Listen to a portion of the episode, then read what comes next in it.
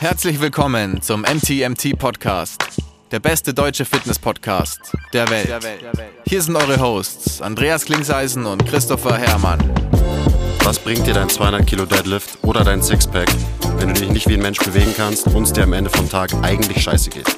Wir geben bessere Antworten auf die Fragen der Fitnessbranche. Für was brauchst du 100 Zertifikate, wenn du keinen Zugang zu deinem Gegenüber findest? Du musst einfach ein Menschenmensch sein. Grundprinzipien sind Systemen einfach immer überlegen. Es geht um Prozessliebe und nicht um Ergebnisorientiertheit. Fitness und Gesundheit sind keine Endziele, sondern sich dauerhaft autoregulierende Prozesse. Wir haben zwar keine Ahnung davon, aber wir reden trotzdem drüber. Meine Nasenhaare müssen auch mal wieder gekürzt Und werden. damit tatsächlich. herzlich willkommen zum MTMT Podcast.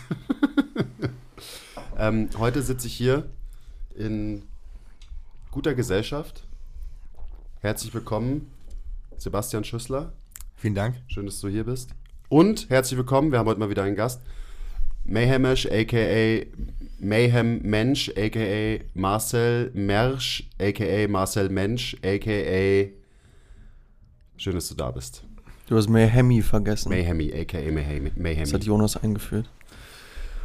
Ähm, bevor wir starten, ein kurzes Wort zu unserem Sponsor Löwenanteil.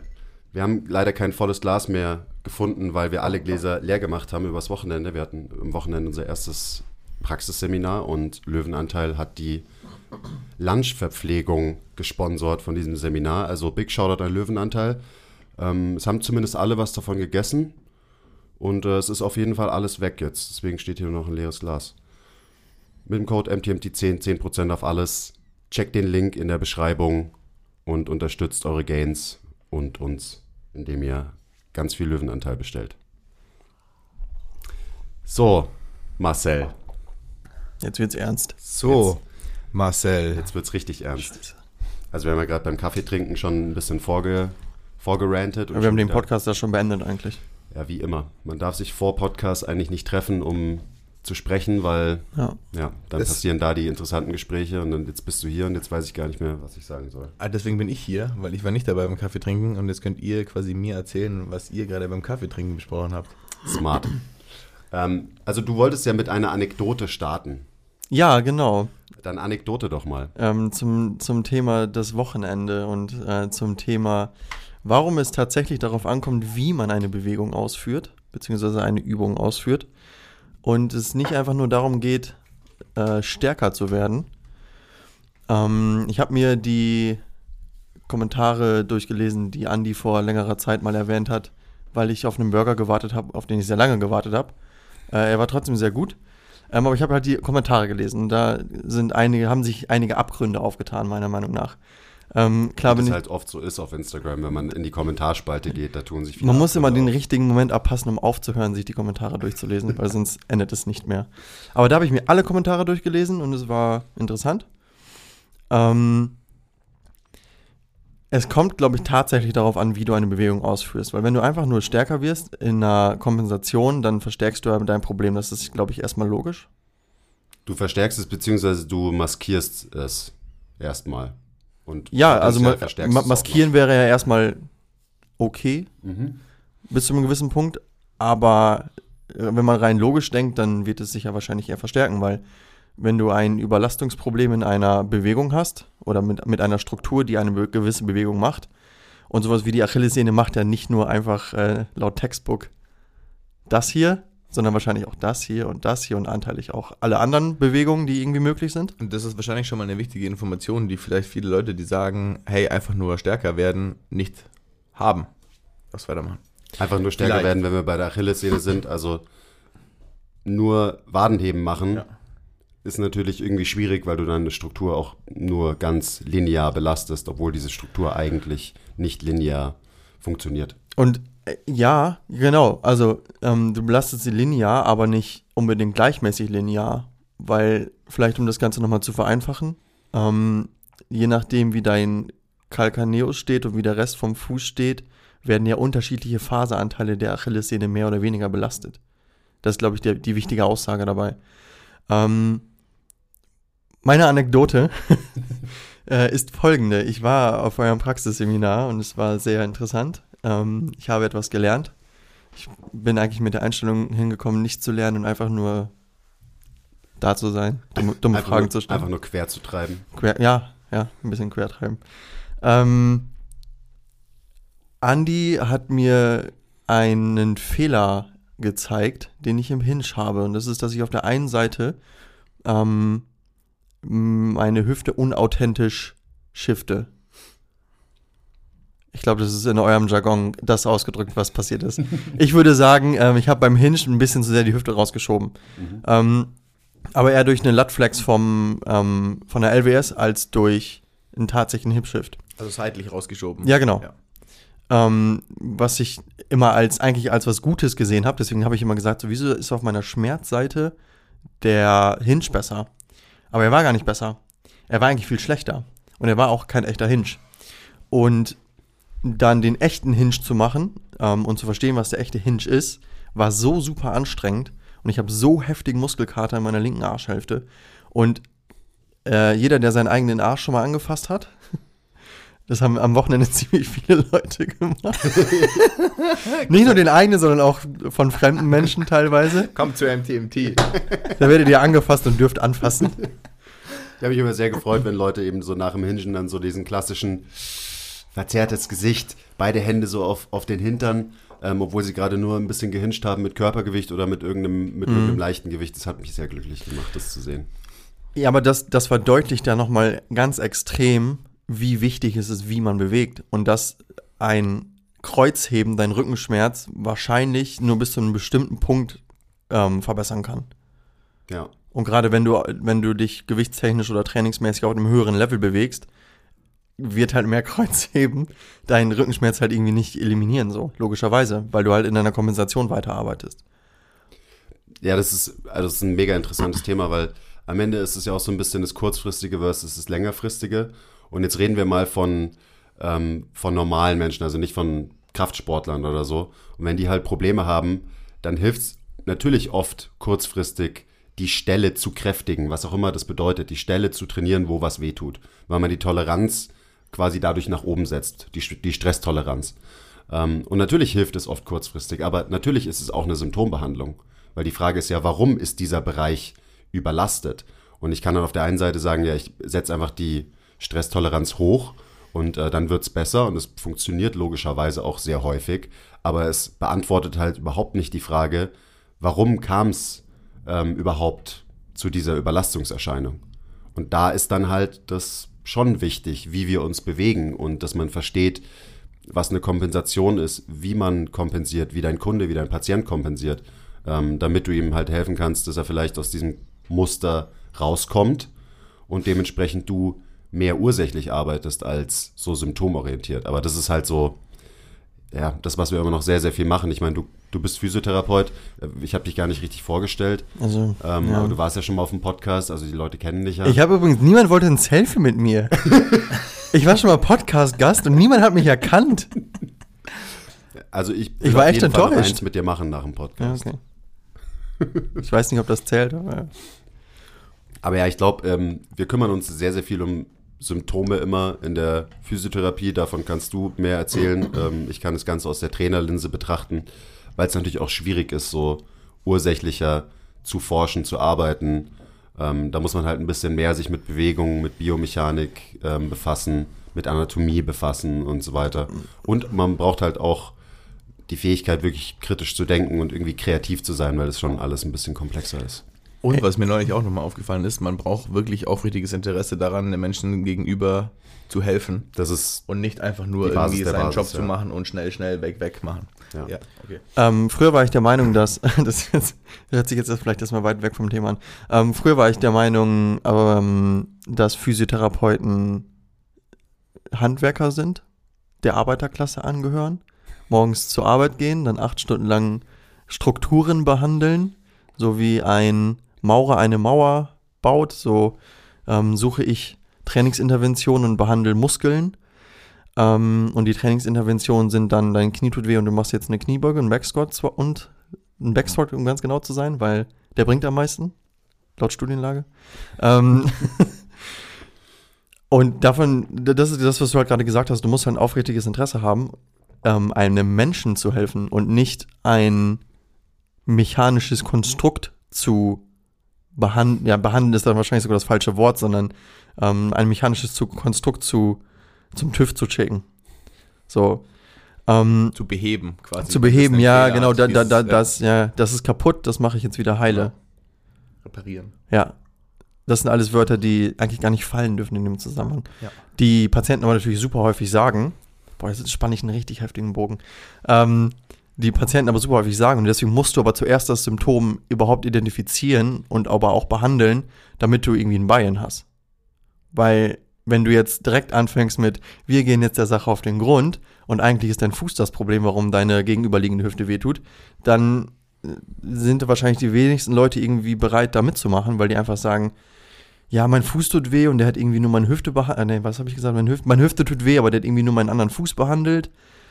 Ja, ist vielleicht auch ein bisschen besser geworden, aber irgendwie ist es komisch. Das heißt, du bist ja als Physio, mehr als als Trainer, gezwungen, ein Symptom erstmal zu identifizieren und zu behandeln. Aber da darfst du natürlich nicht stehen bleiben. Ja. Wie, wie machst du das in der Praxis? Also nutzt du da auch manuelle Therapie, um den Buy-in zu kreieren und Ähm, das Verständnis bei den Leuten zu kreieren, jetzt in der Physiotherapie? Ich habe natürlich das Zertifikat manuelle Therapie nicht, dementsprechend darf ich keine manuelle Therapierezepte ähm. Ähm, behandeln, aber ich darf natürlich manuelle Techniken anwenden, die wir in der Ausbildung gelernt haben. Ich darf Menschen anfassen, was ja im Prinzip manuelle Therapie ist. Ja.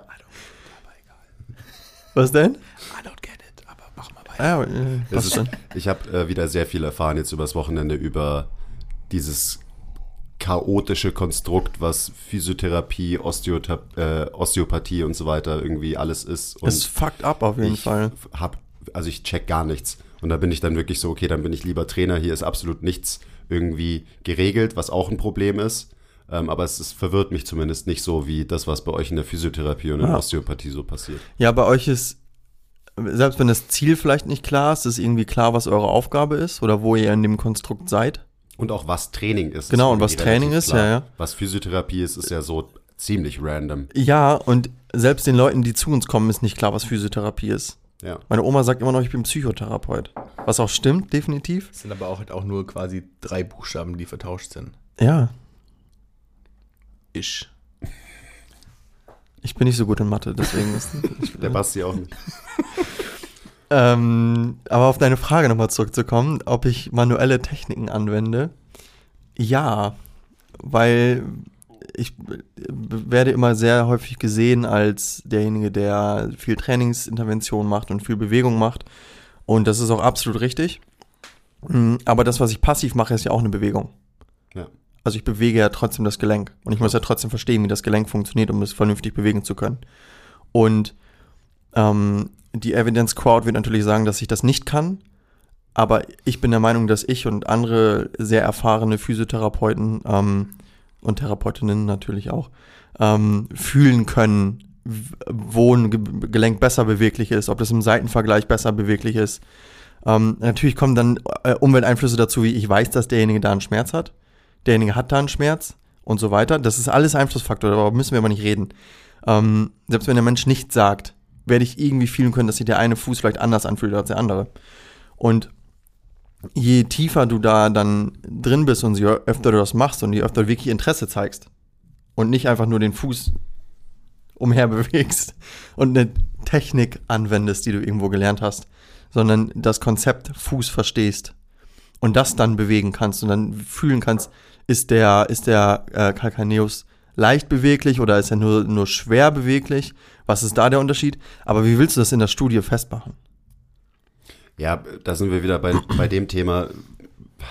Es ist so schwierig. Natürlich kannst du das nicht wirklich, so wie wir es gerne machen würden, alles wissenschaftlich belegen und erforschen, weil es eben so extrem individuell ist, logischerweise. Also die Range of Motion von jedem Menschen ist schon mal individuell, die Wahrnehmung von jedem Therapeuten ist schon mal individuell. Also es sind so viele Faktoren, die sich einfach nicht standardisieren lassen in diesem Game. Ähm, und deswegen frage ich mich auch immer, wenn halt Leute sagen, ja, manuelle Therapie ist Bullshit, Punkt und manuelle Therapie ist nicht evidenzbasiert und deswegen trainiere ich als Physio nur noch mit meinen Leuten. So, es ist gut, dass du mit deinen Leuten trainierst, aber das nur noch ist fragwürdig. Ja. Vor allem, wenn es eben basiert auf, dafür, und dafür gibt es jetzt keine Evidenz, weil ich mir halt immer denke, so dafür kann es eigentlich gar keine Evidenz geben, weil es so komplex und so individuell ist. Ähm, und aber niemand kann mir erzählen, dass ein eben erfahrener Therapeut, und Erfahrung ist der, der wichtigste Faktor, glaube ich, ähm, nicht Dinge spüren kann, wahrnehmen kann und auch behandeln kann, die dann logischerweise in der Kombination mit Training und mit einer aktiven Intervention eigentlich die beste Kombination sind, die du zur Verfügung hast als Physiotherapeut. Ja, wir können wesentlich mehr machen als ihr. Ja, voll. Also Ja. es gibt so viele Sachen, wo ich mir denke, so, okay, jetzt wäre es geil, wenn, wenn ich hier in meiner Ecke im Gym einen Physio sitzen hätte, wo ich sagen kann, hey, mobilisier dem mal seinen Fuß bitte und drei Minuten später bringst du ihn wieder zu mir zurück und wir trainieren weiter. Ja, aber dann hast du ja trotzdem irgendwie eine Barriere so. Also wenn du über einen anderen Mensch handelst, dann muss ja irgendwas verloren gehen. Das geht ja gar nicht anders, weil der Physio hat eine andere Re Realität als du. Egal, egal wie sehr ihr übereinstimmt, es wird immer was fehlen. Und das hast du nicht, wenn du den Fuß vorher selber behandelst und dann in der aktiven Therapie siehst, wie der sich der Fuß bewegt. Klar. Das heißt, dein Bild ist viel, viel vollständiger. Und eigentlich müssten wir als Physios wesentlich besser sein als ihr. Aber wir sind wesentlich schlechter. Aber das, hat, das ist so der Punkt. Eigentlich sollte man es gar nicht trennen müssen. Also wenn es jetzt nicht nur um irgendwie Training und Leistungstraining oder man hat wirklich keine Aches and Pains oder Schmerzen oder irgendwas, dann soll es da eigentlich keine Differenzierung geben zwischen Physiotherapie und Sporttherapie, nur wenn man das jetzt mal in diesen therapeutischen Kontext setzt. Und wahrscheinlich, äh, früher war das ja auch gar nicht, früher gab es ja keine Sporttherapie. Es war ja irgendwie so, dass, also so diese, diesen Beruf, so, es gab halt nur Physiotherapie und auch ein Physiotherapeut hat sich hoffentlich sehr viel mit Bewegen ähm, befasst und weiß nicht, irgendwann ist es flöten gegangen, vielleicht auch nicht, vielleicht war es auch schon immer so, dass sich ein Physiotherapeut nur sehr viel mit passiver Bewegung ähm, befasst hat, aber eigentlich, um einem Menschen wirklich ähm, zu helfen und einem Menschen am besten zu helfen, soll es da keine Differenzierung geben, sondern man, sollte halt das machen, was hilft und am Ende ist das Bewegung, egal ob das passiv ist oder aktiv und dann muss man halt quasi zur richtigen Zeit die richtige Intervention finden ähm, und dann funktioniert das Ganze auch. So und in, wahrscheinlich ist in beiden, ähm, in beiden Branchen, also in beiden Berufsbildern halt irgendwann mal ein bisschen was auf der Strecke geblieben, weil es halt aus, keine Ahnung, Gründen der Abrechnung oder hier irgendwie, es gibt unterschiedliche Zertifikate hier und da Ja, und so, Alter. muss es irgendwie eine Trennung geben. I don't know. Deswegen gibt es ja auch in so, in so Therapieeinrichtungen oder Trainings- und Therapieeinrichtungen immer quasi zwei Türen. Eine geht in die Physiotherapie und eine geht in die ähm, Trainingstherapie. Und das ist halt getrennt. Und das ist allein schon eigentlich Bullshit so. Deswegen schaut da auch an so Praxen wie zum Beispiel bei der, bei der Franzi, beim Jago oder beim Olli, ähm, wo halt. Da gibt es nur eine Tür. Da, die, da gibt's, wir weiß ja nicht, da gibt es auch zwei Türen, gell? Okay, Wir brauchen ähm, weniger Türen. Genau. Ich meine, so, wo halt quasi so ein Behandlungsraum direkt auf die Trainingsfläche geht. Wo die Tür immer offen ist und wo man halt zwischen Matte und Liege Ja. oder zwischen Trainingsfläche und Liege hin und her switchen kann. Und mal, wir dürfen das nicht so, wir können es auch nicht, so klar. Ähm, das, so hat sich ja auch irgendwie dieses ganze Banded Mobility Zeug wahrscheinlich entwickelt, weil man halt irgendwie Wege gesucht hat, irgendwas zu manipulieren. So. Ja, Foam Rolling, Trigger, Alles. Die, diese ganzen Sachen. Das Ja. ist ja alles nur eine selbst manuelle Therapie. Und, und eigentlich geht's halt, also wir reden jetzt ja gerade von skelettomuskulären, orthopädischen Problemen, egal ob die akut sind oder chronisch, geht's halt um Bewegung, die das Ganze heilt wieder. Zu, mit der richtigen Dosis.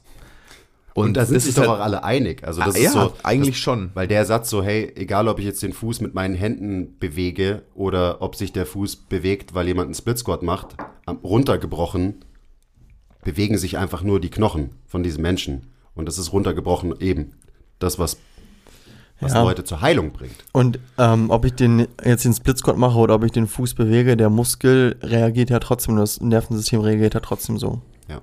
Deswegen kann man ja auch von Physiotherapie Muskelkater kriegen. Oder was, was sich so ähnlich anfühlt. So. Ja. Und dazu kommt ja dann noch, dass halt oft auch nur das gemacht wird, was, was auf einem Rezept steht. Und auf dem Rezept schreibt es dann ein Arzt. Und natürlich macht ein Physiotherapeut auf dem Rezept, auf dem Lymphdrainage steht, halt nur Lymphdrainage. Auf dem Rezept müsste halt irgendwie stehen, mach das, was dem Menschen am besten hilft oder Ich, sowas. ich Aber- muss dem zustimmen aus rechtlichen Gründen. Ich wollte gerade fragen. okay, verstanden. Danke für die Information. Ja, so du bist halt aber auch ein Rebell. Weißt du, wie viele Leute sind so. Wie viele Leute sind einfach deutsch in der Hinsicht? Also, Wie ja. viele Physios sind deutsch? Sehr deutsch. Viele. ihr, ihr, ihr Wahrscheinlich wisst schon, viele. Ja. ich hoffe, Ja, total. ihr wisst, was ich meine. Ja. Klar. Also, das rührt natürlich auch so ein bisschen daher, wo ich irgendwie überhaupt herkomme. So. Und das ist halt, Ein kleines gallisches Dorf. Da war ich der Rebell. bin, bin ich Asterix oder Obelix? Kein Kommentar. Idefix. Du ja Idefix. raus. Du bist Idefix. Ähm, ja, es ist ein kleines gallisches Dorf, das sich Ippenbüren nennt. Da bin ich geboren, bin ich in Recke aufgewachsen und wohne jetzt in Osnabrück. In, arbeite jetzt wieder in Ippenbüren. Ich habe den Kreis geschlossen. Geboren und jetzt bin ich wieder da. Ähm, Das liegt irgendwo hinter Mordor für alle, die ähm, nicht wissen, wo das ist. Mordor ist das Ruhrgebiet. Ja. aus, aus offensichtlichen Gründen. ähm, ich würde auch tatsächlich gerne einmal über meine Arbeit sprechen und wo ich arbeite, weil wir halt in einem super kleinen Ort was machen, was eigentlich nur in einer Großstadt funktionieren sollte. Aus Kostengründen. ähm, wir haben ein ja, Fitnessstudio ist, glaube ich, zu platt, aber Shoutout LA Performance Gym. Oder LA, so? LA Performance House. Haus, okay. Ja. Dann gibt es äh, die LA Performance Therapy. Ich arbeite in beiden. Dann gibt es CrossFit Ippenbüren. Das ist eine CrossFit-Box. Ähm, dann haben wir eine Gastronomie auch aufgemacht, die heißt House of Taste. Ähm, da kann man seine Makros einsehen ähm, und so regionale Sachen essen und sowas. Und das ist alles im gleichen Haus, was Das du ist gerade alles im gleichen hast. Haus, ja. Sickes Setup. In einem 50.000 Einwohner Dorf, sage ich mal. Genau, das interessiert mich jetzt schon, weil das sollte auf gar keinen Fall funktionieren in so einem kleinen Kaff. Also 50.000 ist ja jetzt nicht, ist ja jetzt kein Nein, Dorf. ja. Ähm, aber trotzdem würde man das jetzt nicht erwarten. Ja, So- so aber es gibt Hub. auch tatsächlich keine guten Alternativen in dem Bereich so. Also klar, es gibt viele Fitnessstudios, die auch alle natürlich gut funktionieren, weil sie einfach einen günstigen Preis haben und Trainingsgeräte anbieten. Ähm, aber so mit dem Thema Personal Training ist nicht viel los. Es gibt noch welche in einem noch kleineren Dorf, die machen aber, die haben sowas wie ihr, also so ein, so ein Personal Training Gym. Ähm, ich bin da hingekommen als CrossFit Coach, also es wurde ein CrossFit Coach gesucht. Dann habe ich gesagt, ja, ich mache das seit ein paar Jahren irgendwie. Ähm, und dann ist irgendwann so auf den Tisch gekommen, dass ich auch Physio bin. Dann haben die gesagt, ja, Physio haben wir auch. Willst du da nicht mal mit dem, äh, mit dem Leiter reden? Dann drei Stunden Gespräch irgendwie über Gott und die Welt so. So das, was hier im Podcast auch passiert. Sowas halt. So diepe Themen. Ähm, und dann bin ich erstmal nur als Physio eingestiegen eigentlich. Und dann hat sich immer mehr dazu, also auch, auch durch meine persönliche Entwicklung, dazu, entwickle, äh, dazu entwickelt, dass ähm, ich alles mache, aber alles mit demselben Ziel im Endeffekt. Mhm. Wir haben beide gerade kurz drüber gesprochen, so gibt es überhaupt Leute, die keine Probleme haben. Und ich glaube, wenn du lange genug fragst, hat jeder halt irgendwie ein Problem, was auch ein Problem ist, wenn wir zu lange fragen und ein Problem aus Dingen machen, die kein Problem sein sollten. Ähm, Ja, deswegen sollte man auch nicht zu viel nachfragen. ja, ab, absolut. Leuten. Ja. Ähm, ja, wir gucken dich an. Ähm, und wir haben natürlich zwei verschiedene Türen aus rechtlichen Gründen, weil eine Physiopraxis einen eigenen Eingang haben muss. Deswegen geht das in Deutschland nicht anders. Ähm, haben aber sogar, also wir haben, wir haben eine Eingangstür für die Physiotherapie und zwei Türen, die ins Gym führen. Das ist schon ganz das, geil. Das Verhältnis ist schon mal gut. Ja, das ist gut, ja. ähm, da haben wir dann vier Physioräume, in denen wir arbeiten können. Halt vier, fünf. Einer ist noch auf der Fläche. Also ein Raum ist auf der Fläche. Der ist auch abgetrennt. Mhm. Mm, aber da hat man guten Zugriff. Also du bist halt auf der Trainingsfläche und kannst einen Schritt machen und an, bist an der Bank. Ähm, und da, also das Ganze existiert noch nicht so lange. Die haben während Corona angefangen, ähm, dieses Gym zu betreiben und sind während Corona gewachsen, was irgendwie möglich war. Ähm, und natürlich laufen Abläufe so noch nicht, weil sie zum ersten Mal passieren. Das heißt, Abläufe müssen erst irgendwie standardisiert werden. Ja. Jetzt so Ablauf, und gerade wenn man, wenn man nicht nur ein Gym hat, sondern auch eine Physio und eine CrossFit-Box und das und das und das und das und das und mit der ganzen Stadt irgendwie Kooperation hat, dann ist es klar, dass es irgendwie nicht, nicht rund läuft, was auch immer rund ist. Aber dieses Unrunde ist ja das, was es so speziell macht. Hm. Und dieses Unrunde ist das, was es funktionieren lässt. Weil wenn wir jetzt anfangen würden, unsere Coaches, unseren Coaches zu sagen, nein, du darfst nur noch so arbeiten und das ist der Vorgang, wie wir arbeiten und den Physios sagen wir auch noch so, ja, du behandelst passiv und dann gibst du es zum Coach weiter und der macht das aktiv, dann geht was verloren. So. Und im besten Fall kann jeder ein bisschen was und wenn man nicht weiterkommt, weiß man, zu wem man es weitergibt. Weil man auch so viel Erfahrung untereinander hat. Und ich habe schon in anderen Fitnessstudios gearbeitet, in anderen Physiopraxen und da bist du halt immer auf dich allein gestellt. Hm. Du arbeitest für ein Unternehmen, das von dir fordert, in einer, in einer Familie zu arbeiten, so. Wir sind doch alle eine Familie und mach doch mal eine Überstunde so. Aber, aber, wenn, aber wenn du eine Frage an mich hast, dann ja, fick dich. Dann habe ich leider keine Zeit. Dann habe ich, na, nee. Ah, ich muss jetzt auch nach Hause. Ich, ich finde, das ist ein interessanter Punkt, so dieses, da läuft es vielleicht ein bisschen unrund, aber halt im positiven Sinne, weil das gibt dir ja Optionen. Das heißt, irgendwie dieses Konstrukt ist relativ offen, das heißt, du kannst da relativ flexibel arbeiten. Und das sind ja so wichtige Punkte, wenn es darum geht, mit Menschen zu arbeiten, dass man halt flexibel ist und anpassungsfähig ist.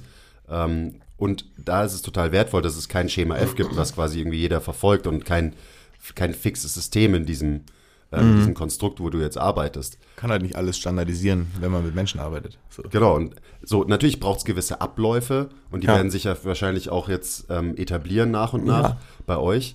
Ähm, aber der Ruf ist ja immer nach, okay, wir müssen kooperieren mit eben Physiotherapeuten, mit dem Trainer, am besten ähm, ist auch noch ein Arzt mit drin und irgendwie muss das Hand in Hand gehen und so weiter.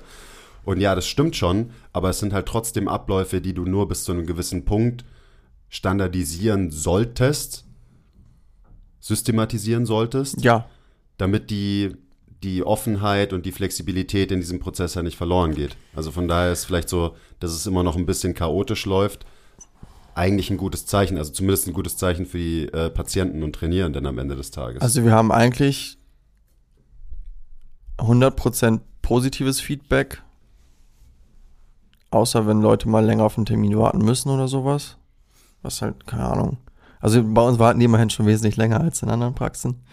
Ähm, wir sind auch nicht so typisch, irgendwie fangen morgens um sieben an und therapieren dann bis keine Ahnung wann. Ähm, sondern wir hatten am Anfang die Möglichkeit, es wird natürlich auch weniger, durch mehr Standardisierung wird es auch weniger, dass ich mir aussuchen kann, wann ich arbeite. Ähm, aber ich kann jetzt zum Beispiel am Mittwoch zwei Stunden wegnehmen und dafür zwei Stunden am Sonntag arbeiten. So, wenn mir das besser passt. Und da sowas wie Wochentage ein menschliches Konstrukt sind, sollten wir uns eh nicht daran halten. ähm, alles, was zählt, ist, ist der Tagesablauf. Und selbst der ist konstruiert meistens. Ähm, aber wir müssen irgendwann schlafen. Und im besten Fall nachts. Der Basti nicht. Basti schläft. Basti braucht keinen Schlaf. Ja, Aber aber, das ist, deswegen, eine Ausnahme. deswegen fragst du die Leute auch so viel, was sie fühlen. weil er selber nichts mehr fühlt. Weil er selber nichts mehr fühlt, ja. Finde es halt auch mal interessant zu wissen, wie das wäre. Ja. Ähm, was, worüber wir vorhin auch kurz geredet haben, ist so deine Physioausbildung. Und wie verwirrt du in der Physioausbildung warst. Und du bist ja da nicht alleine. Also davon Nein. kann jeder Physio wahrscheinlich irgendwie ein Lied singen. Ähm, vielleicht kannst du da mal ein bisschen drüber reden. Und vielleicht auch drüber reden, was dir geholfen hat, nicht mehr so verwirrt zu sein als Physiotherapeut. Jeder Physio oder gibt es eine weibliche Form von Physio? Nee, Physio ist schon, Ist gegendert. Ja, Ist Physio. vorgegendert. ja. Boah, Praktisch. praktisch, ja. Physio. Ähm, Physios wissen, wovon ich spreche, wenn ich sage, dass die Ausbildung auf eine gewisse Art und Weise und natürlich unstrukturiert ist, aber auf eine negative Art und Weise. Genau, jetzt sind wir nicht bei der, bei der guten, Ähm, beim guten Chaos. Und das, was du lernst, maßgeblich davon abhängt, wie die persönliche Einstellung von deinem Dozenten oder von deiner Dozentin ist. Ganz, ganz maßgeblich, weil du kommst in der Regel ohne Vor Vorerfahrung dahin. Klar gibt es Leute, die vorher Ergotherapie gemacht haben oder vielleicht ein fragwürdiges Sportwissenschaftenstudium abgeschlossen haben. hey, hey, hey, hey, Vorsicht jetzt. Oder ein Heilpraktiker. Hier, hier sitzen zwei Sportwissenschaftler. Okay. Ähm, das, also die, die Ausbildung befähigt dich einfach, na, also nicht befähigt, sondern ähm, gibt dir den, den ähm, legalen, die legalen Rahmenbedingungen, um als Physio zu arbeiten. Punkt. Alles andere ist totale Verwirrung, weil unterschiedliche Dozenten sagen unterschiedliche Sachen. Wem soll ich glauben? Soll ich jetzt meine Knie über meine äh, Füße schieben oder nicht? Soll mein äh, Patient mit Hüft-Tap jetzt auf die Box springen oder nicht, nachdem er, einen Tag nachdem er operiert wurde, so nach dem Motto? Weil das geht halt in völlig verschiedene Richtungen. Und dann hast du mh, teilweise Leute, die, die halt nicht mehr viel praktische Arbeit haben und nur noch dozieren und dann mega in ihrem Thema halt drin sind so und das dann irgendwann auch glauben, dass nur noch, dass nur das helfen kann, weil sie auch eigentlich nur so arbeiten. ähm, und nur darüber reden den ganzen Tag. Und wenn dir das passt, dann nimmst du das für dich an. Und dann wirst du zu derselben Person irgendwann. Mm, Und da musst du möglichst früh nach der Ausbildung ausbrechen, am besten schon während der Ausbildung ausbrechen und dann ähm, eine 3,0 in der Abschlussprüfung haben und dann gesagt bekommen, äh, Mensch, die haben es ja doch noch geschafft. Dem Sind wir, sind wir da doch nicht durchgefallen. Ähm, die Schule am Ende, ne? ja, Alles, was du gerade gesagt hast, trifft auch auf Schule zu. ja, absolut, genau. Ja, ich war auch ganz schön verwirrt in meiner Schulzeit, auf jeden Fall. Ich habe ähm, BWL im Abi gehabt und habe Wirtschaftswissenschaften studiert tatsächlich. Ich bin übelst verwirrt. Also ich konnte auch nicht mit Zahlen umgehen, deswegen muss ich das Studium, Studium abbrechen. Aber anderes Thema. Ähm, was hat mir geholfen? Hm, Ich habe mich natürlich vorher schon, also vor der Physioausbildung irgendwie viel mit Training ähm, befasst. Warst du der Typ, der in der Ausbildung schon gecheckt hat, so, ja, irgendwie ist das hier nicht alles richtig? Also hast du da schon die Sachen viel hinterfragt oder ist es erst danach losgegangen? Weil da gibt es ja auch Unterschiede. Also ich habe währenddessen in meinem Kopf viel hinterfragt. Und dann war dieser eine entscheidende Moment, wo ähm, unsere Dozentin, also ich sage jetzt keinen Namen, aber Leute, die mich kennen und diesen Podcast hören, die wissen genau, wer gemeint ist, die mit mir zusammen die Ausbildung gemacht haben. Ähm, da hat die ähm, die Gruppen, Gruppensporttherapeutin oder wie auch immer, also äh, auf jeden Fall jemand, der mit Sport zu tun hatte und selber, selber auch Leute trainiert, hat dann die Aussage getroffen, dass wir bei der Kniebeuge auf jeden Fall darauf aufpassen müssen, dass die Knie nicht über die Zehenspitzen schieben. Und dann ist für mich so im Hintergrund irgendwo eine Glasscheibe zerbrochen. Und ich dachte so, naja, okay, jetzt kann ich abschalten. Schade. Ja, ultra schade, weil du hast mega hohe Erwartungen an diese Ausbildung. Besonders, wir haben das dual gemacht, also mit einem Studium zusammen. Und dann beißen sich auch die Sachen aus Studium und der Ausbildung. Herzlichen So- Glückwunsch. Ähm, und dann, also am Ende war es für mich so, ja, vielleicht werde ich gar kein Physio. Weil ich halt mega, ähm, weil mir die Hoffnung genommen wurde, jetzt was zu lernen, was irgendwie weiterhilft. Weil mein, mein, mein, mein Gedanke ursprünglich, warum ich das Ganze mache, ist so, dass ich einmal selber Probleme hatte, in der äh, Familie waren viel bewegungsabhängige Probleme und ich nach der Bundeswehrzeit einfach dachte, ich will irgendwas wiedergeben. So, ich will irgendwas zurückgeben.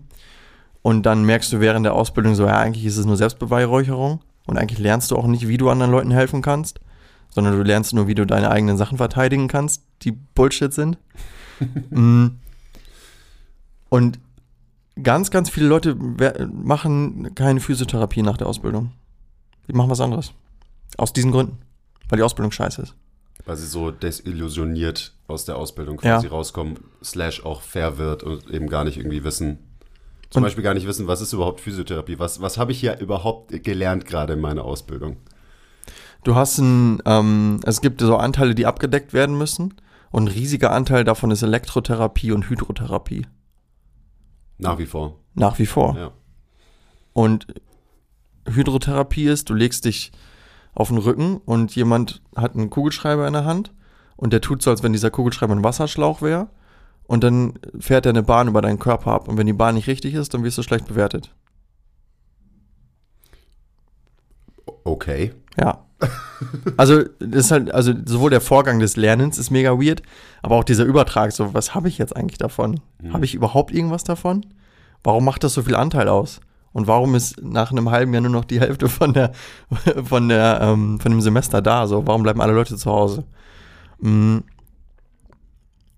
Das heißt, am Ende des Tages, du wirst legal dazu befähigt, als Physiotherapeut zu arbeiten. Punkt. Kleiner Break.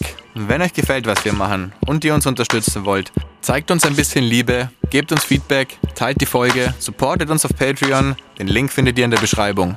Und jetzt geht's weiter mit der Folge. Und jetzt, also lass uns nicht zu viel Deswegen- über die Physiotherapie-Ausbildung Deswegen-. Ja, aber wir brauchen ja einen guten auch. Ausgangspunkt. Also wir Deswegen, brauchen, um ja. zu verstehen, warum Physios euren Podcast hören, weil wir halt kernverwirrt sind. Kernverwirrt. Ja. Und wenn du halt keinen Hi- Hintergrund mit Training oder Sport hast, bist du noch kernverwirrter wahrscheinlich. Und diese Kernverwirrtheit äh, führt ja dazu, dass du mh, einfach das kopierst, was du mittlerweile auf Social Media einfach siehst. Und dann Genau, stellt was, sich was Autoritätspersonen, Ja, genau. vermeintliche, die ja auch nur Autoritäten sind, weil sie selbstbewusst auftreten, viele Follower haben und so weiter, was die sagen, daran klammern sich dann sehr, sehr viele Physios fest. Eben aufgrund der Kernverwirrung ist es natürlich viel leichter, diese Leute zu catchen und zu Ja. überzeugen von gewissen Glaubenssätzen. Und dann steht da jemand mit einem weißen Poloshirt, mit einem leichten Drei-Tage-Bart, dunkle Haare.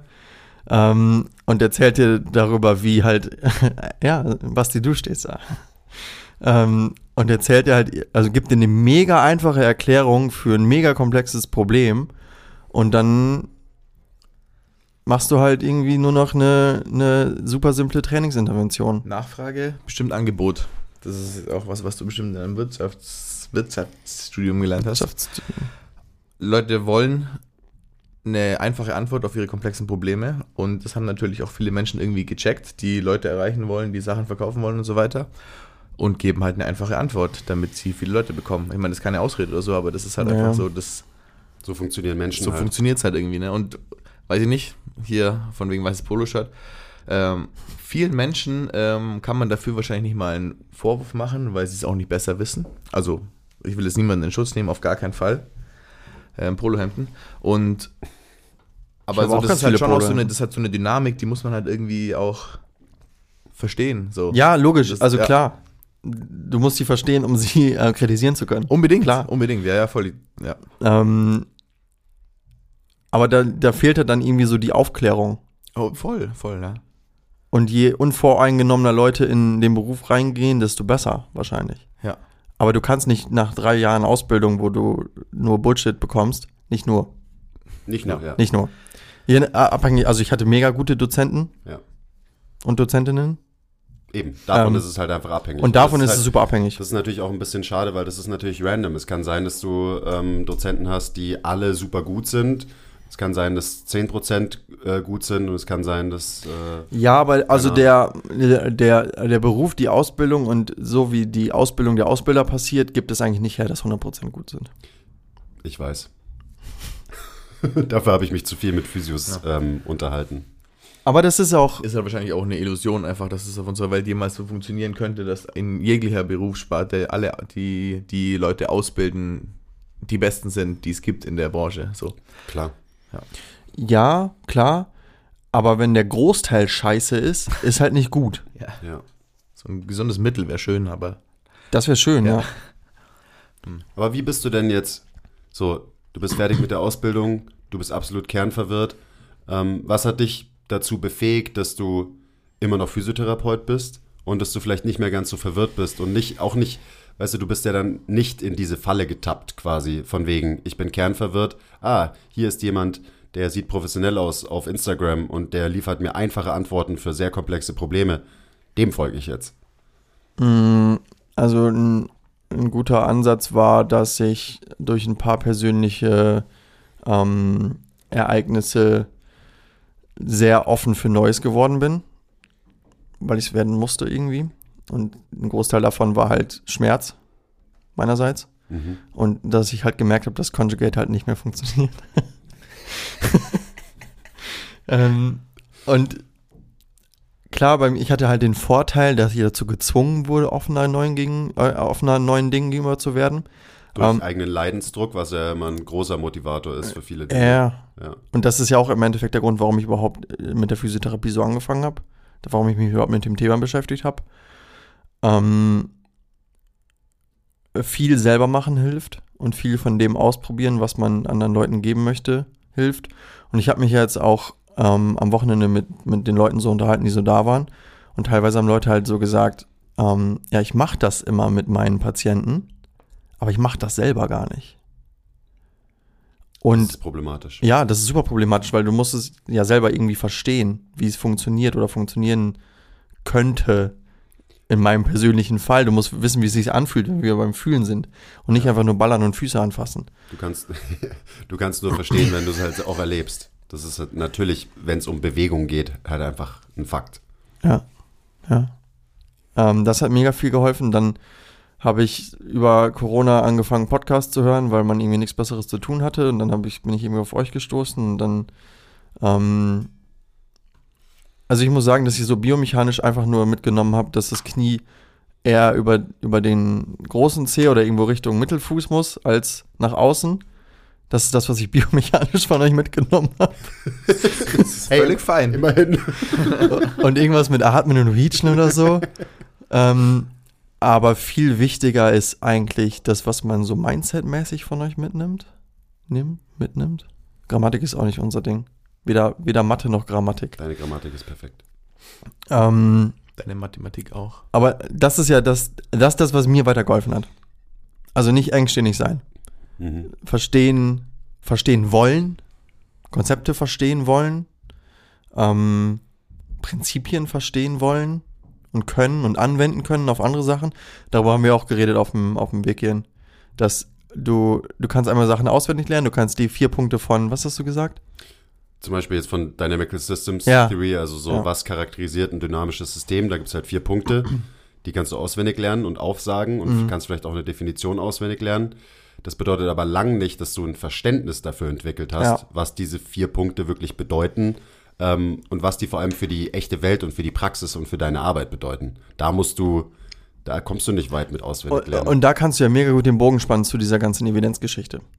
Du kannst eine Studie lesen, du kannst die Ergebnisse lesen ähm, und du kannst dann sagen, ja, ich kenne die Ergebnisse von der Studie, ja, herzlichen Glückwunsch, kannst du sie anwenden? Nein.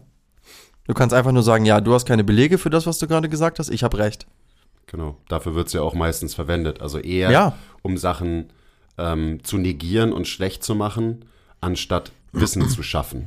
Und das ist halt so die Sache. Ich meine, wenn wir von evidenzbasiert oder wissenschaftsbasiert reden, so, es geht ja irgendwie um die Wissenschaft und die Wissenschaft sollte Wissen schaffen und nicht einfach nur uns limitieren. Aber ich habe so den Eindruck, dass es ganz viel dafür missbraucht wird, ähm, dass halt, ja, Leute limitiert werden, vor allem im Denken. Also da sind wir wieder Ja. beim Mindset und so weiter. Und das ist das gleiche wie mit, ich lerne jetzt die vier Punkte von, ich habe schon wieder vergessen. Von was? Von dynamischen Systemen. Ja. Ähm, und ich kann verstehen, warum man irgendwie diese Sicherheit braucht, Sachen auswendig zu lernen und irgendwie, ich muss, ich muss alles benennen können und sowas. Aber die meisten Sachen, die ihr so gesagt habt, also jetzt auch am Wochenende, war so, ja, ich habe schon immer so gearbeitet, ich habe es noch nie so genannt, ich habe es noch nie irgendwie so kategorisiert. Und ich kann dann auch verstehen, dass es wichtig ist, diese Kategorisierung zu haben. Aber wenn man euch folgt und nur diese Kategorisierung sieht, dann ist es nichts anderes, als wenn ich ähm, einem Schmerzcoach auf Instagram glaube und dem glaube, was er sagt. Weil wir müssen uns ja irgendwie ausdrücken. Ja. Und wenn ich jetzt jemanden vor mir habe, dann ist es wieder Personenkult. Also ich folge jemandem und ich mache das, was er sagt, weil der hat ja recht, der ist mir sympathisch. Und ich habe angefangen, mich mit euch zu beschäftigen, weil ihr sympathisch wart. Vergangenheitsform wart? Nein, Klar, dann hast du uns, dann hast du uns besser habe ich kennengelernt. euch kennengelernt, habe ich Aber ist schon hat sich okay. der Abgrund aufgetan. ähm, ich, wie gesagt, ich kann verstehen, dass es wichtig ist, aber ich glaube, wesentlich wichtiger ist es, sehr viel in Eigenarbeit zu machen. Ja. Eigenarbeit. Also unabhängig davon, was mein Arbeitgeber bezahlt, unabhängig davon, was in der Ausbildung gemacht wird.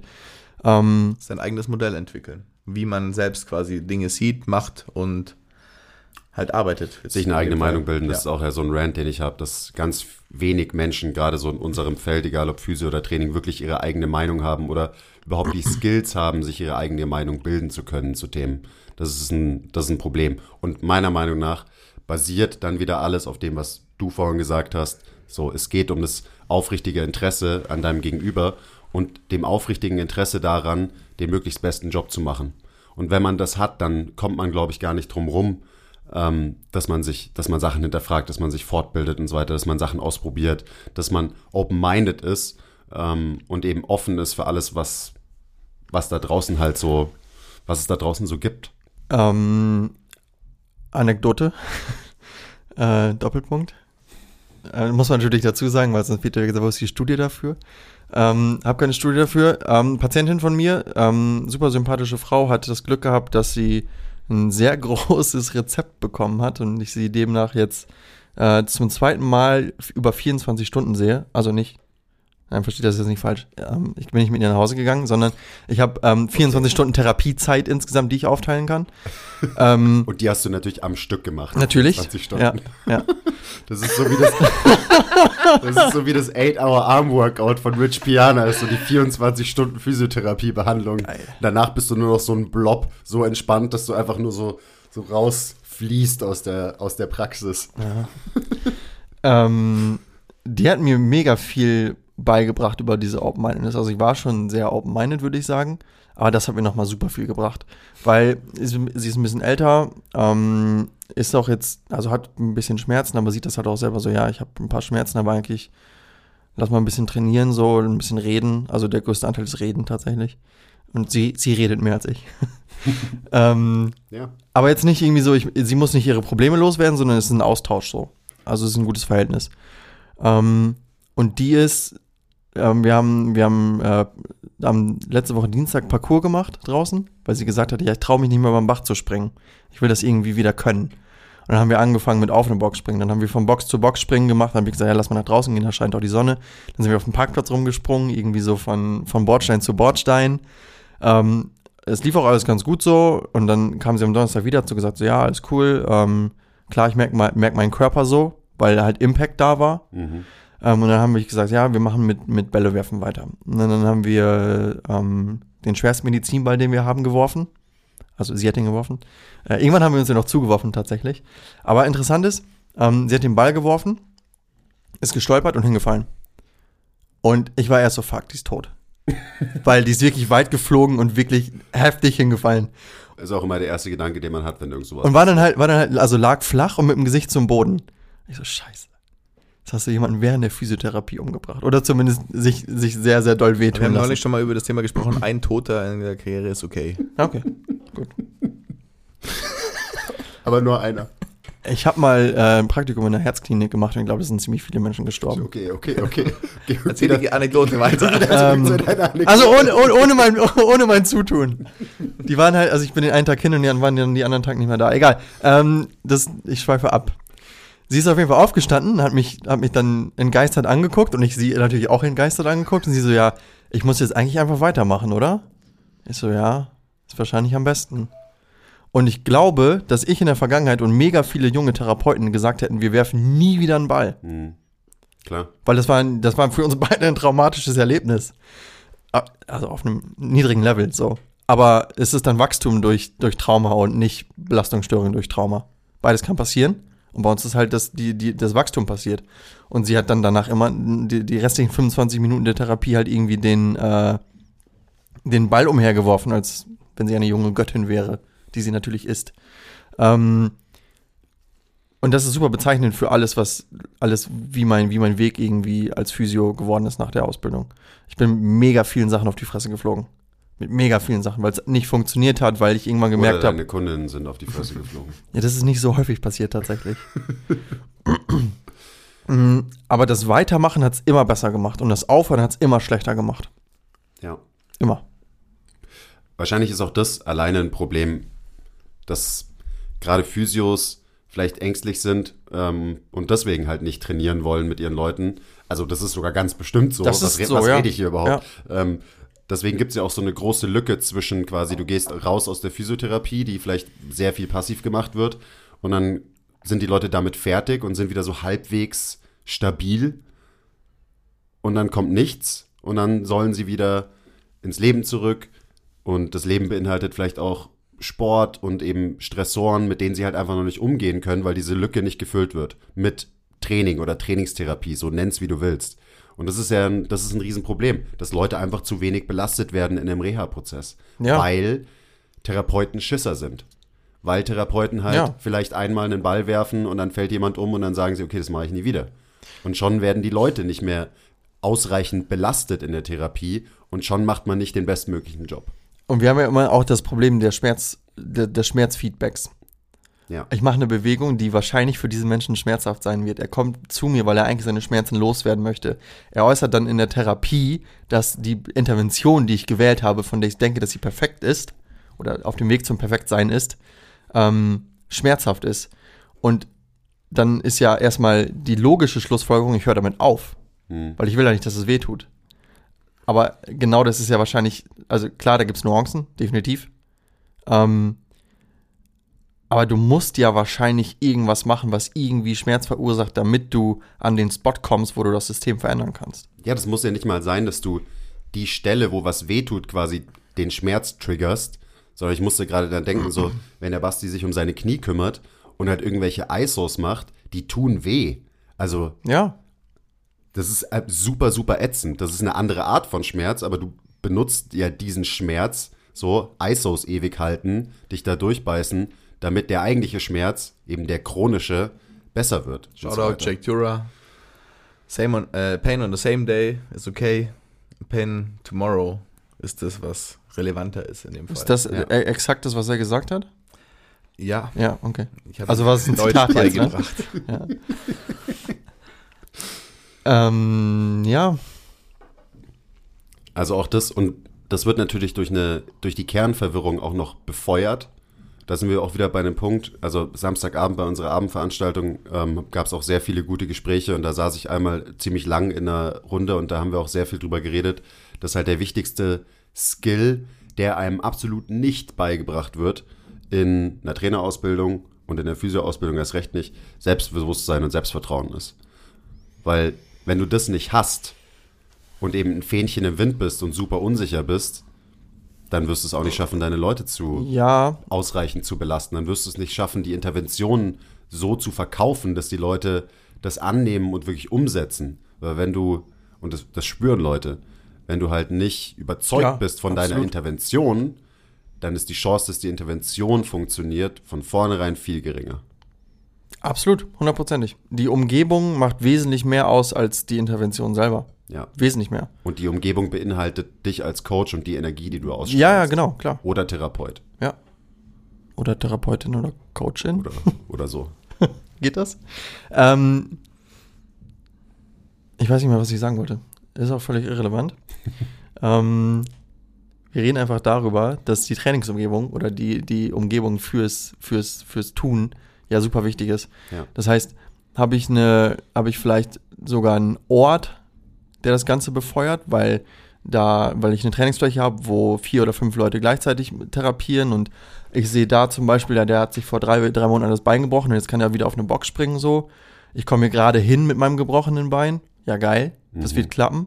Das hast du in der Praxis, wo alle Türen zu sind, nicht. Da siehst du nicht, wie es anderen Leuten geht. Da siehst du vielleicht, wie jemand raushumpelt. Und dann ist es so, fuck, Krank. krank, krank. scheiße. Der Ort ja. schreit. halt Krankheit. Krank. Ja. Ja, Mhm. Das ist ja auch einer der Gründe, warum ähm, unser Gym, also beziehungsweise Andi und Thilo sich nie drum bemüht haben, irgendwie einen Sporttherapie ähm, Zugang zu schaffen. Und dass unser Gym halt einfach nach wie vor privat ist, weil du dadurch ja auch automatisch eine gewisse ähm, Assoziation mit Krankheit kreierst.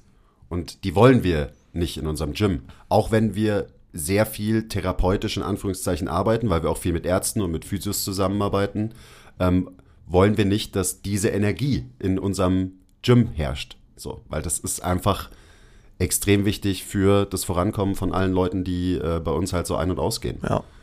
Und das ist auch ein Thema, über das wird ja nicht viel geredet. Da wird dann eben so, okay, ja, du kannst hier lernen die Methode und verstehe das Grundprinzip und verstehe die Anatomie und so weiter. Und das sind natürlich alles wichtige Sachen.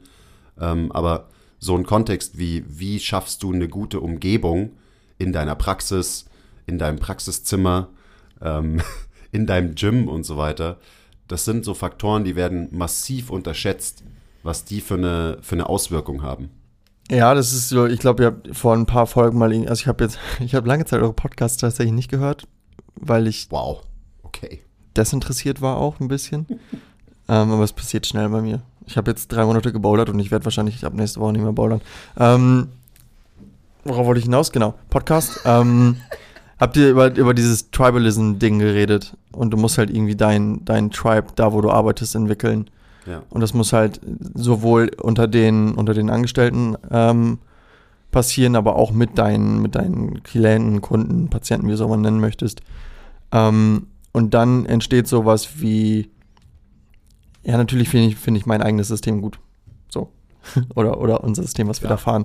Ähm, und dann hast du den, den Punkt, dass jemand mit einem gebrochenen Bein reinkommt und dann therapiert wird und dann am Ende der, des Reha-Prozesses in der CrossFit-Class teilnehmen kann und da anfängt Sport zu machen, weil er die letzten 35 Jahre seines Lebens keinen Sport gemacht hat. Und dann bist du den Kreis zu Ende, dann hast, dann hast du es geschafft, das ganze Ding zu machen. Dann musst du dir nicht einen Teil rausnehmen ähm, und sagen, ich bin jetzt hier Sporttherapie ähm, oder ich bin einfach nur Personal Training oder was auch immer, sondern du siehst das große Ganze. Und das ist das, worum ich mir die, die letzten, das letzte Jahr, also seitdem ich hier das letzte Mal im Podcast war, ähm, super viele Gedanken gemacht haben. So, ja, auf meiner Ebene finde ich das gut, was ich mache, aber wie kann ich schaffen, dass es ein Zugang für alle wird?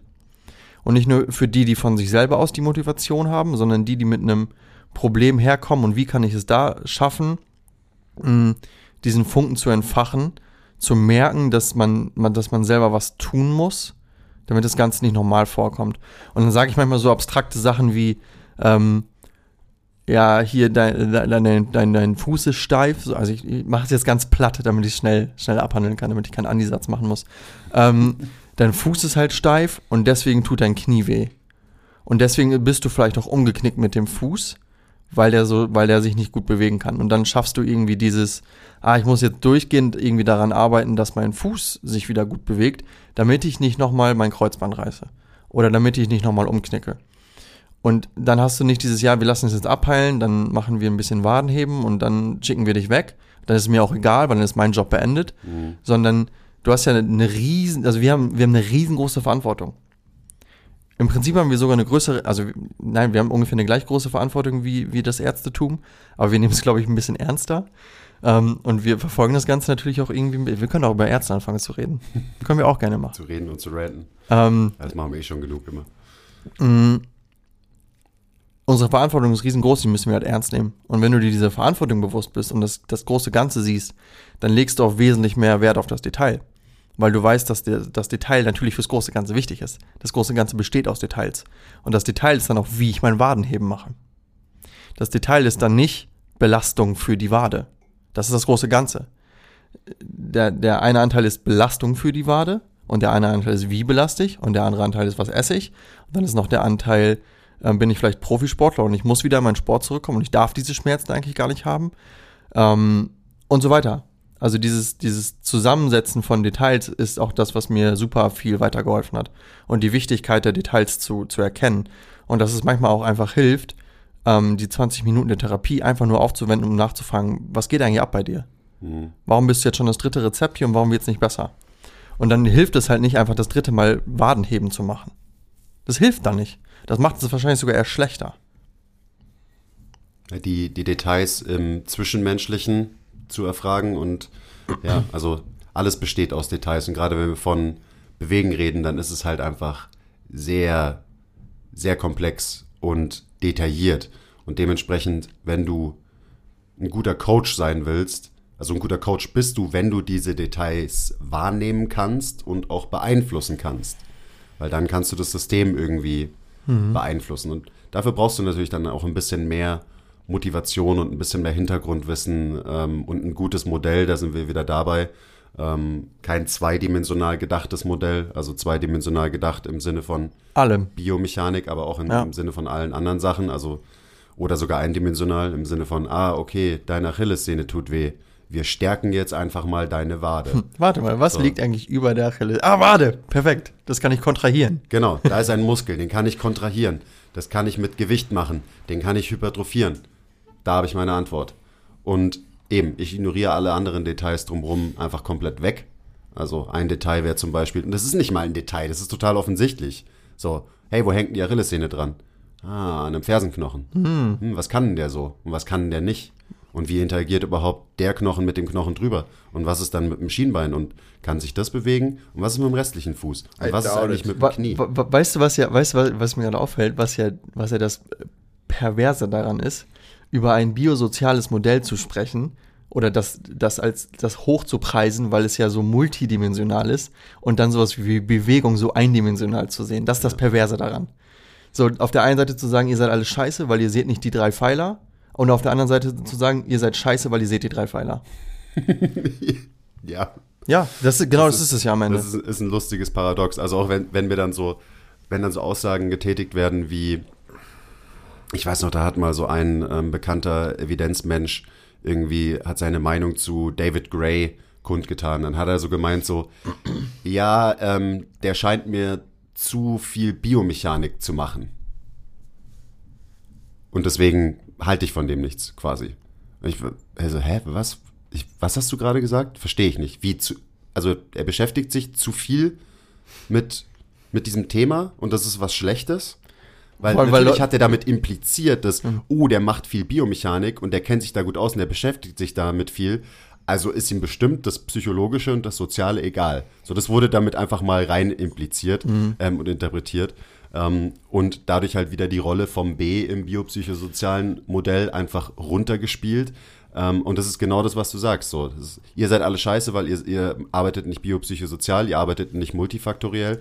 Und wenn man dann eben multifaktoriell sich einen von diesen drei Teilen anschaut, ähm, dann wird es als was Negatives dargestellt. Hä?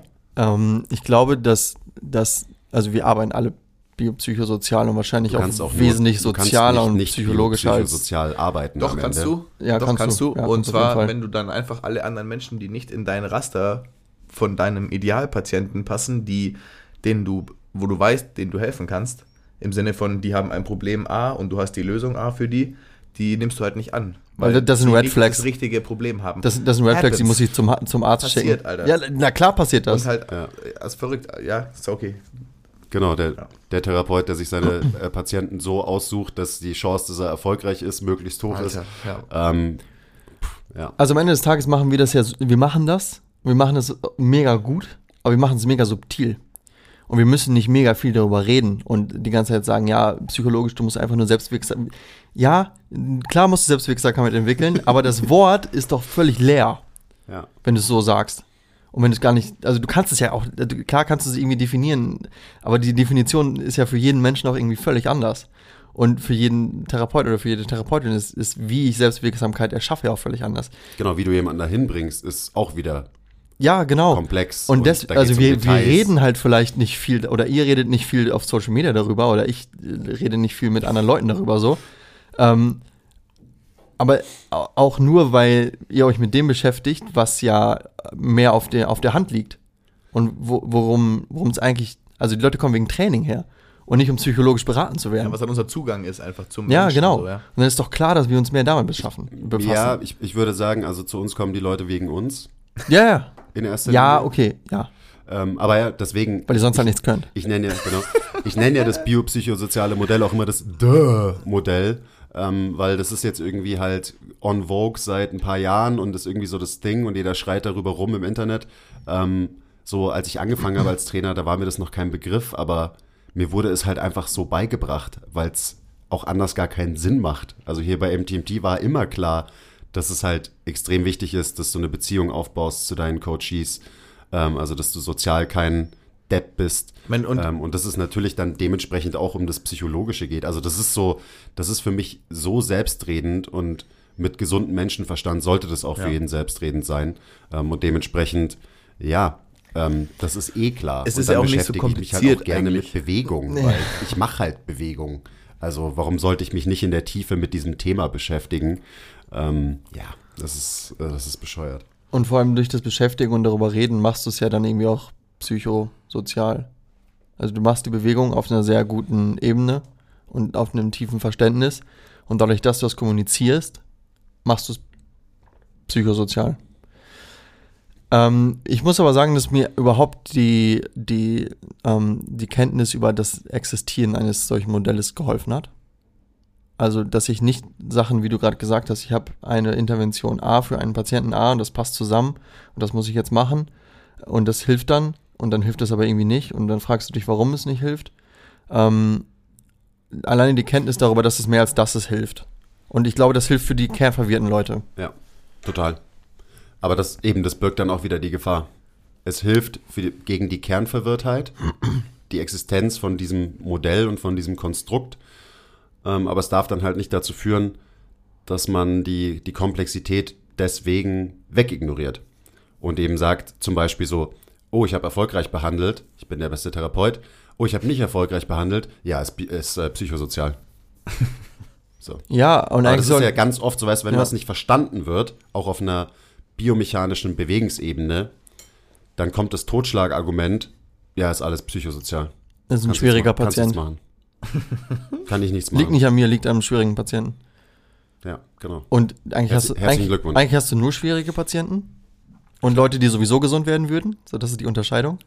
Ähm, aber unsere, äh, unser, unsere Berufsdefinition ist ja, uns mit schwierigen Patienten zu befassen und nicht ähm, eine Trainingsintervention.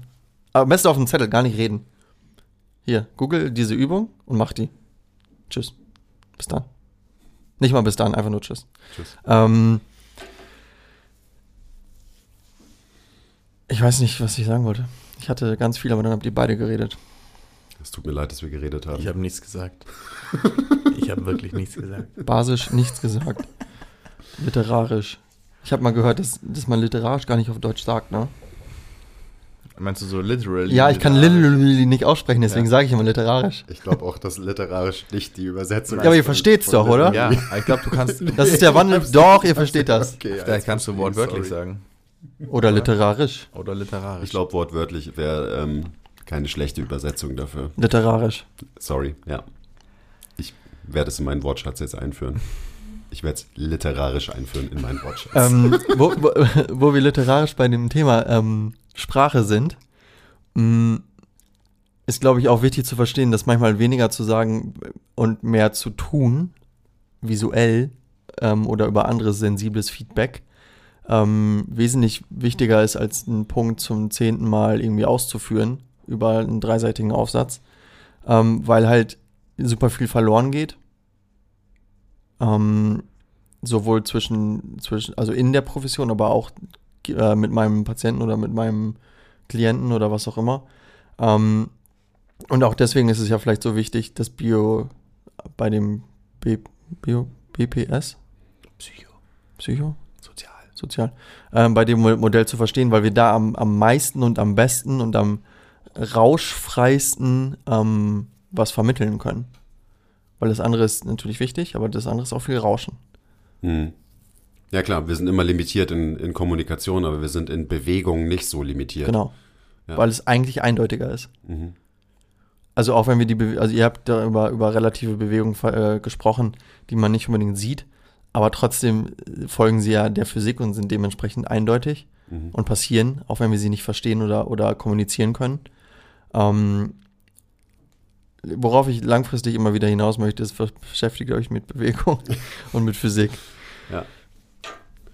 Weil Und, Physik ist und wichtig. bewegt euch selber, erlebt die ganzen Sachen. Also das ist natürlich. Aber nur auch so kannst du es ja verstehen. Genau, nur so kannst du es verstehen und so, nur so kannst du es weitergeben, aka kommunizieren, quasi auf einer Ja. Bewegungsebene. Und je öfter du es selber gemacht hast und selber erfahren hast, desto bessere Worte findest du vielleicht auch dafür. Oder bessere ähm, Gesten oder bessere Möglichkeiten. Äh, wie kann ich dich das fühlen lassen, was ich gerade gefühlt habe? So, oder was, was ich generell fühle. Ja. So. Jetzt sind wir bei Fühlen, das ist aber nicht so gut eigentlich, ne? Ja, deswegen war es auch so verdammt wichtig, dass die Leute jetzt am, am Wochenende auf dem Seminar halt mal gefühlt haben, Mhm. was ein richtiger Hinge ist und wie der funktioniert und wie der sich anfühlt und was man selber für Fehler und für Kompensationen in diesem Bewegungsmuster macht und so weiter und so weiter. Ähm, weil das ist halt deutlich mehr als ich habe eine Handel auf dem Boden liegen und ich heb die irgendwie auf. So, In der Sagittalebene. Genau, das ist was, das ist was anderes als eine, eine richtige Hinge-Bewegung, die halt auch sehr therapeutisch wirken kann für unterschiedlichste Dinge, weil du halt durch gewisse Bewegungsmuster wieder relative Bewegungen, Bewegungsoptionen fördern kannst bei Menschen und darum geht's halt ganz viel in der aktiven Therapie und gut, das ist das, was wir äh, im Training natürlich auch die ganze Zeit machen. Also mehr Sachen machen. Leute, Und halt sich auch trauen, Sachen zu machen. trauen Das Sachen machen, trauen Sachen auszuprobieren. Auch äh, sich trauen, biopsychosozial zu arbeiten. So, weil viele Leute trauen sich das halt vielleicht nicht mal, weil sie denken, hey, ich bin ja überhaupt nicht psycho- und sozial ausgebildet, wenn man nur eine Bio-Trainings-, Physio-Ausbildung hat oder sowas. Aber das ist, wie gesagt, Das ist ein guter Punkt. ist ja. nicht so komplex und es ist auch, heißt nicht, dass man irgendwie Psychologie und soziale Arbeit äh, studieren muss. um Was aber geil wäre, ja was super Wenn, wenn du alles wäre, ja. einfach, einfach Weiß ich nicht. drei, bist drei du der Bachelor Evidence hättest. Based, der ist der Motherfucker, den es gibt auf jeden Fall, wenn du alle drei Sachen studierst. aber ob ja, du dann, ob du dann so. dadurch ähm, der beste Therapeut oder Trainer bist, weil du die Sachen akademisch studiert hast, Genau. I highly doubt Ich it, glaub weil das, was dich nämlich zu einem psychosozialen Profi macht, ist viel interagieren mit Menschen und das machst du meistens Ja. im Vorlesungssaal in der Uni nicht so viel. Ja, genau, du bist halt auch ein bisschen ein Freak, wenn du drei Studiengänge auf einmal machst oder nacheinander oder wie auch immer. Was wiederum auch, also Freak ist es ge- gecancelt und so, ne? Ähm, dann bist halt vielleicht nicht unbedingt der menschenmenschigste Menschenmensch. Und das ist wichtig, um biopsychosozial zu arbeiten, weil es sind halt auch einfach so Common Sense Sachen, die einen halt dann wirklich psychosozial, biopsychosozial arbeiten lassen. Zum Beispiel, wenn es halt irgendwie, ups, Mich Ich macht es ein bisschen Kelle nervös, wie du gerade mit der, mit der Kelle rumfuchtelst. Ich hab, ich, Ähm, so, das sind ja so einfache Dinge, wie du fragst jemanden, wie es einem geht und dann sagt er, boah, ich hatte eine scheiß Nacht, ey, okay, dann passt du halt die Intensität vom Training an. Zack, biopsychosozial gearbeitet. Ja, so. du- Du, Also- du, du passt die Intensität des Trainings an und hältst halt einfach nicht deine Fresse, sondern redest weiter darüber, warum war die Nacht Ja. denn scheiße. Und, aber jetzt stell dich mal hier auf die Box drauf und mach mal irgendwas und dann Ja, oder sagst du- du, so, äh, ja, meine Nacht letzte Woche war auch scheiße. Dann hast du auch wieder eine Connection hergebaut. So. Ja. Aber das, das kannst du ja nicht lernen. Also das Doch, das machst kannst, das kannst du, aber das, das, darauf wollte ich hinaus. Du kannst es lernen, aber du wirst es nicht in einem Vorlesungssaal lernen, sondern du wirst es lernen, Ja, wie ja, du ja, mit Menschen ja. interagierst. Ja, genau. Also Ja. du lernst es irgendwie wieder in Eigenarbeit. Du lernst es in Eigenarbeit, du lernst es in der echten Welt, du lernst es in der Praxis. Auch deswegen war es uns relativ wichtig, dass wir mal ein Praxisseminar abhalten. Ja, genau. Du hast gesagt, ich soll unangenehme Fragen stellen. Ähm, wieso? Nein, nein, habe ich nicht gesagt. Ich, ähm, mir war klar, dass du unangenehme Fragen Ja. stellen wirst und dass du der, der Typ, wir haben schon gesagt, so, wir müssen so eigentlich so ein Parodievideo machen, so die unterschiedlichen Typen, die auf einem Praxisseminar sind. Und du bist halt der Typ, der immer die Hand oben hat und immer eine Frage stellt. Und das war mir ja davor klar, das habe ich dir ja schon geschrieben, so, dass du wirst halt der Streber sein, der die ganze Zeit Fragen stellt. Der Typ, der auf jedem Seminar ist. Und zum Glück ja, warst aber, du der Typ. aber davon gab es ja ein paar. Du, Also haben ja auch mehr aber Leute du, ähm, du warst erster Platz auf jeden Fall. Du, hast die, du hast die Goldmedaille geholt. Aber ich habe auch gefragt, ob Mayonnaise ein Instrument ist. Ja, das hab, da, ähm, ich habe das nur so. Da, Ja. da war dann leider zu viel anderes los gleich oder direkt hat irgendjemand anders was anderes Mhm. gesagt. Das ging so ein bisschen unter. Es sollte Ähm, auch ein bisschen untergehen. Ja. Es ging so ein bisschen, ich hab wie ernst du es gerade gesagt hast. Es ging so ein bisschen unter, aber die Frage hätte Diese ich gerne Frage. noch diskutiert. Ja, ich habe ich hab's Also jetzt gerade auch erst wirklich verstanden. schreib ich hab, mal- gestern hatte ich nur Mayo, irgendwas mit Mayonnaise verstanden. Schreibt mal in die Kommentare, ob äh, Mayonnaise ein Instrument ist. bitte. Antikontrolliertes. Ja. Und lasst auch ein Like da, wenn ihr kommentiert, ob Mayonnaise ein Instrument ist. Liken, teilen, abonnieren, screenshotten. Danke. Den Screenshot ausdrucken. Als Flugblatt verteilen. Und per Post verschicken. Ja, schön, dass du hier warst. Ja, Ähm, das war hat schön. Spaß gemacht. Absolut. Gutes Gespräch, gutes Wochenende. Ich merke schon, also heute Morgen habe ich schon gemerkt, so war anstrengend, das Wochenende. Ja. Aber ich habe ich hab, wirklich- ich hab, wirklich ich hab, ähm, versucht noch ähm, nicht runterzukommen von dem Hype-Train, weil wir jetzt gleich noch das Basketballspiel Ich haben bin und ich, zwangsweise leider runtergekommen. heute, heute Nachmittag werde ich auf jeden Fall runterkommen. Ähm, aber noch musste ich den Hype-Train weiter Dann kommt der. Crash Dann kommt, irgendwann kommt der Crash, ja. des Hype Trains. Ich, ein bisschen überbrücken wir den noch, ich habe jetzt auch genug Kaffee getrunken. Ähm, in der nächsten Folge wird es bestimmt auch, oder übernächsten, je nachdem, in welcher Reihenfolge die rauskommen, ein Recap geben von unserer Seite für das Seminar. Ähm, wir haben es heute nur so ein bisschen angesprochen. Mayhem Mensch, Mayhem Mensch. Mayhem Menschenmensch Mayhem Mensch. könnte dein Mensch. neuer Instagram-Handle sein.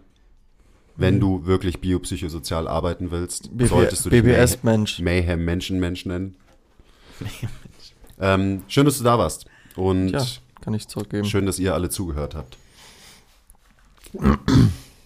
Okay, bye.